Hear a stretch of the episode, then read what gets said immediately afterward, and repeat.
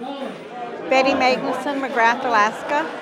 We usually have the the auctions every year, uh, sometimes several times a year, but always when the Iditarod comes through. 50! 50! Explain the auction to me. Okay, we have all these donated items, and we put them in boxes, envelopes, bags, whatever. And the audience doesn't know what's in them. We have them all numbered. We have a list of all the numbers of the boxes and the value of every box.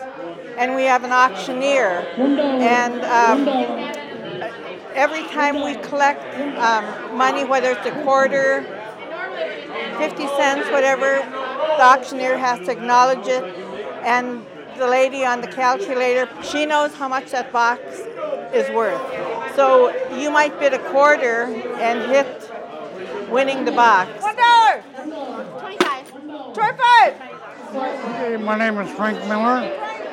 I'm the uh, Rod auctioneer.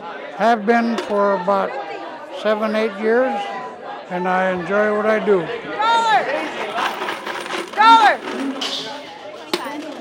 25! Um, this is my hometown all my life. Uh, Nicholas Snow. Snow on the ground, yeah. What did you win? Hey, well, it looks like I won a lamp. And how much money did you spend on all of your your kitty I haven't here? spent my uh, $15 change yet. Was it worth it? Oh yeah, this is this all a fundraiser, so when, if you go away, it's worth it. Go away, it's nothing. My son is bartending right now. He had cancer seven years ago, and we had a Chinese auction for him.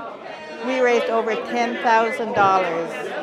Yeah, the people really come together and support when we have an auction. The most memorable, uh, memorable, probably about four years ago, a uh, person from Anchorage came out here and he he bid a lot and he won uh, a three ounce gold nugget and he was thrilled for a week.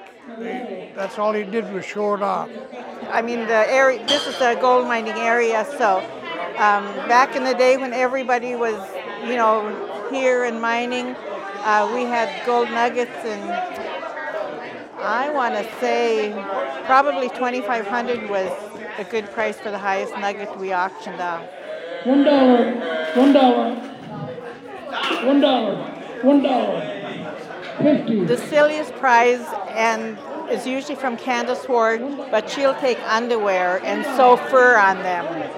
And I'd say that was the silliest prize that's ever gone up.